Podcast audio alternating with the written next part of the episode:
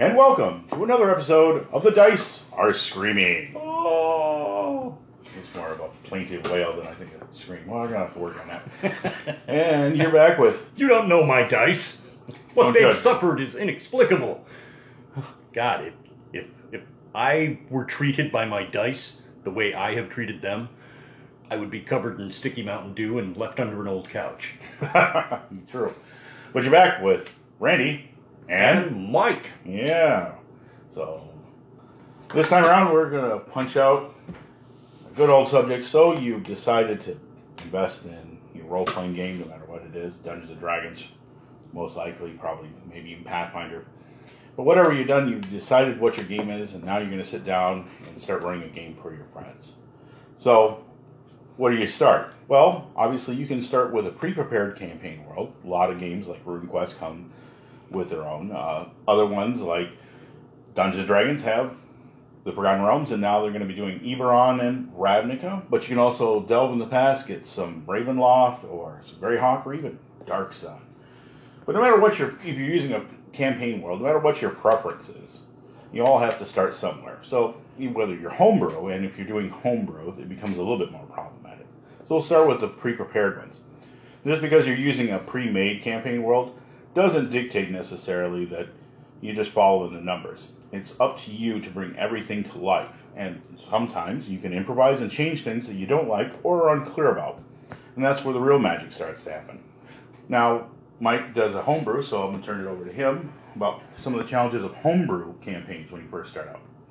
Yeah, and by homebrew, let me be very specific that this does not necessarily mean radical alterations of the rule set in whatever campaign you're working with.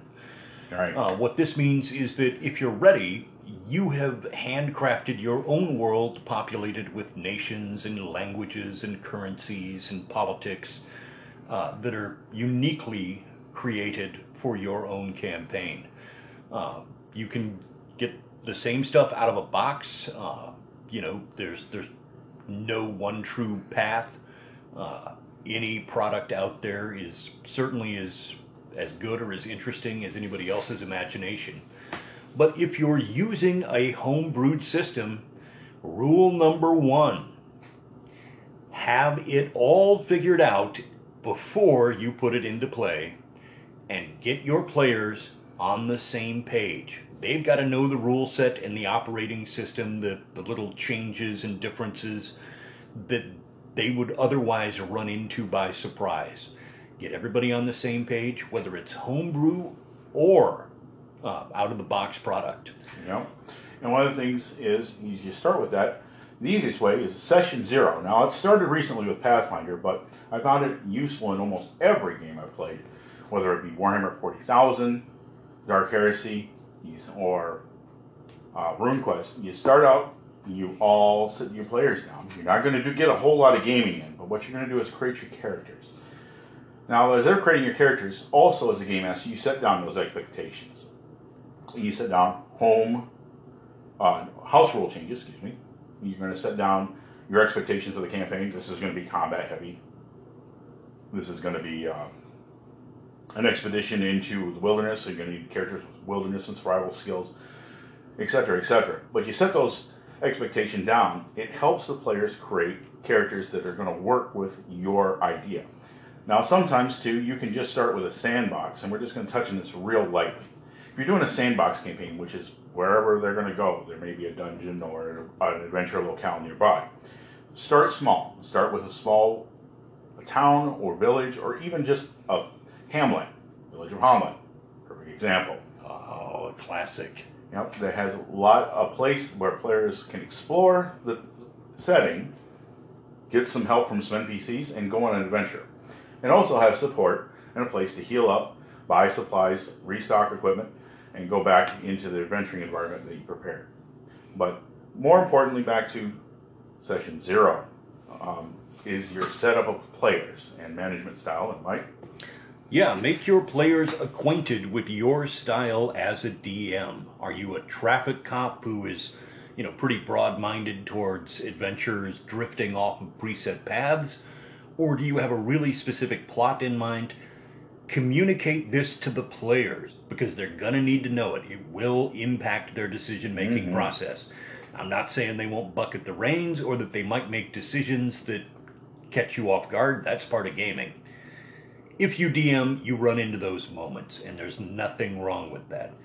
But if they are reasonably well informed in advance of what's going to be required of them as the campaign goes on, they can build characters that can meet those expectations. Because the last thing you want is a you know party with three wizards and a rogue uh, going into a combat heavy uh, scenario. It, it's just a, a recipe for having extra character sheets ready on the sidelines to take the place of the guys you just made. And for campaign play, you really don't want that. Uh, I would actually recommend just sitting down in that first session zero and spilling the beans a little bit. I'm not saying open the kimono and do jumping jacks, uh, but What analogy? yeah, you've got that picture in your head now. Ow. Um, sorry about that. But while you're not supposed to just give everything away, don't give them the keys to the kingdom. Do let them know that you have plans for this campaign.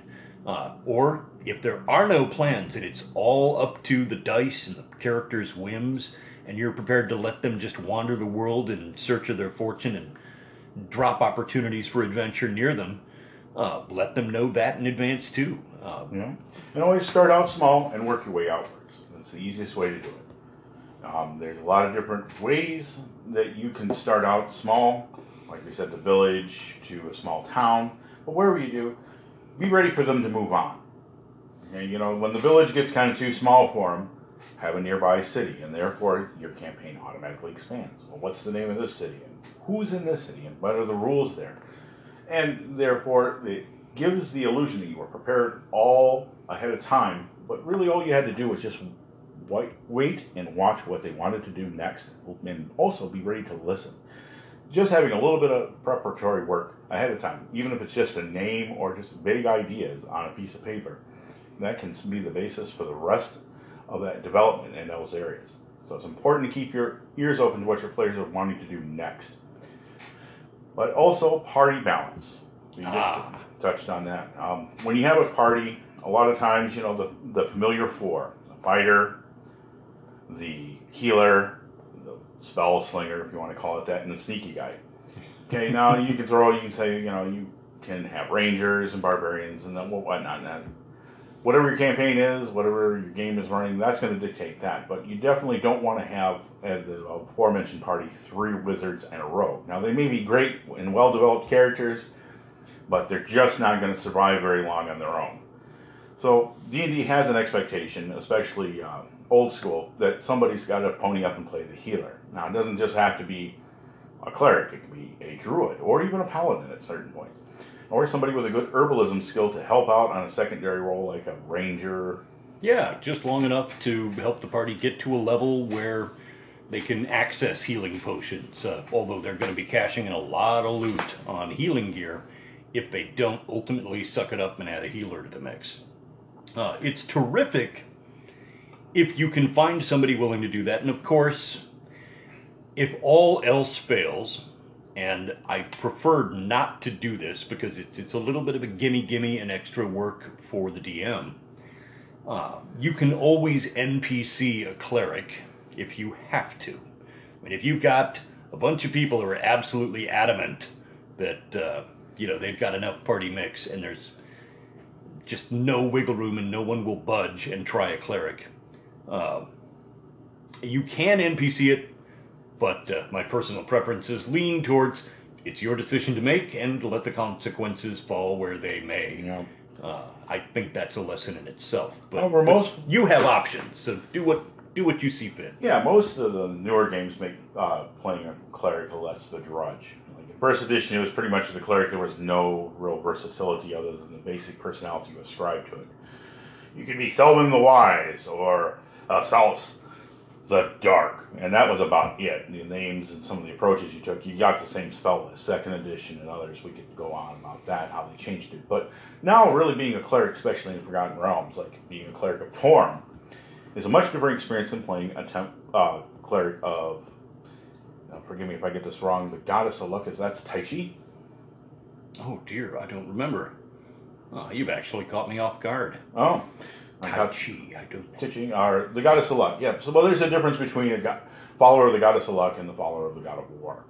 So there is a lot in between that. Where in some cases, a cleric of Torm can be a very mighty participant in combat indeed. So Yeah, as you moved into later editions, uh, the concept of toolkits and adjustable characters, uh, points building systems, uh, you know, unique special spells that were just for, you know, very specific clerics of uh, certain faiths.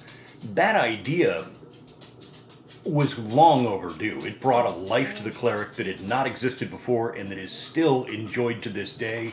Examples of it can be found everywhere. The the ability to customize a cleric has helped out a lot because Yeah. you no longer have to browbeat people like, all right, dude, seriously, I will.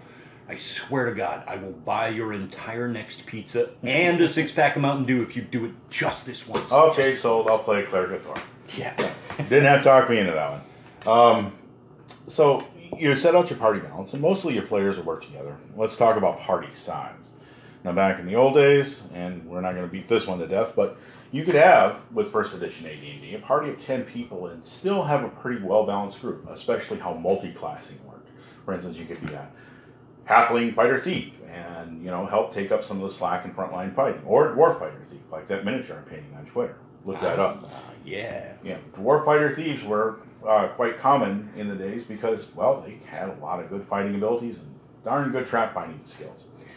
Yeah, those stone sensibilities came in mighty handy. They they piggybacked really handsomely Yep. with the thief skills. And then having like a dwarf fighter thief along with a normal thief or, you know, an elven thief or half elven thief or what have you, a single class thief, you could have three or four thieves in the party and none of them were tripping over each other's toes much. And it made for a pretty formidable trap binding group that could spring traps and scout ahead.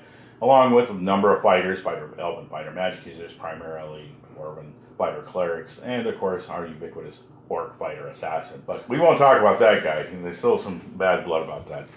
Uh, but party size has changed since the old days. Now, uh, the average maxim that they seem to put out there for people these days is between four and six players with one DM. So a, a table of about five to seven people is the baseline. Uh, and with a tighter crowd, you really do have to find ways to if your character's skills overlap they should at least include a few tidbits that are unique to you alone.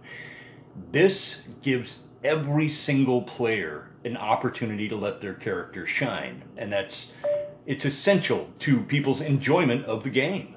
Uh, the ability to fully and properly enjoy playing a character comes from feeling useful and having an impact on the game environment that is unique from your partners. Anybody can, well, the fighter does all the hitting stuff with the sharp thing, uh, you know, and the rogue is the trap buster and, you know, sneak who scouts ahead. Yeah, uh, the mage, spell slinging and curse breaking, somebody to bail you out of trouble when you really shouldn't have picked that magical item up without first checking what it did. Uh, and that cleric is more important than ever in a small group because somebody's got to patch you back together in the middle of the fight because it ain't over yet. They're all useful. Yeah. They're great archetypes. And it's like a big piece of pie. The more players you have, the more slices you have to make, and the thinner the slices are. That also takes away from a little bit from, especially in a very role playing heavy environment for a political or um, exploration game. It takes a lot away from central characters when only a few have those particular skills. But again, those are esoterics that vary from campaign to campaign and rule set to rule set. But I think we covered pretty well the basics of getting a party started with rule zero. Setting up your party, or picking your campaign role, excuse me, and your rule system, explaining it to your players, and setting your expectations and having them create characters with an eye towards everybody having a somewhat unique but overlapping roles overall to be successful. And that's about all you could ask of a good game is a, a session where everybody's got a part to play. That is the, the heart of role playing. Know? Oh. Ah. Yep, and making them feel attached to the world, they're going to do that in through play. That's the only way you can do it. As much pre-work as you can do, or as advanced as a campaign is with source books and lore, it's really invisible to them. It's got to come out through play and discovery and investigation, and that only comes through engagement through play, and that is where we're going to leave that off right there.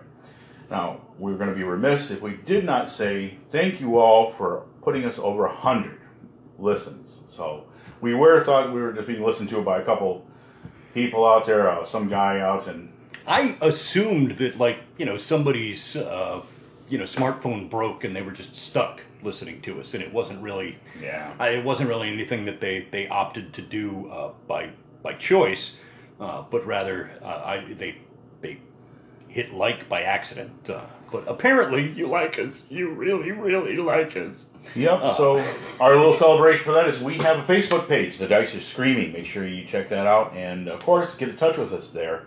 That puts all this other stuff aside because you can get a hold of us on Facebook. The Dice Are Screaming. That's it, right there. We'll be putting all our updates, and of course, you can communicate back to us. But don't forget, Mike also flags the WordPress blog, The Dice Are Screaming.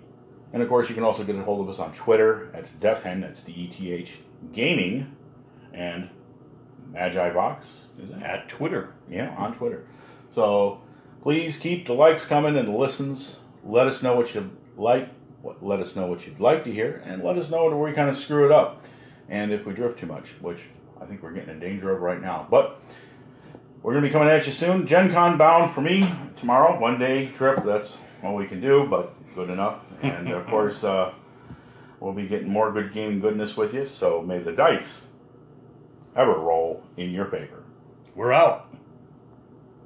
We did the silence check this time, so we didn't. Yeah.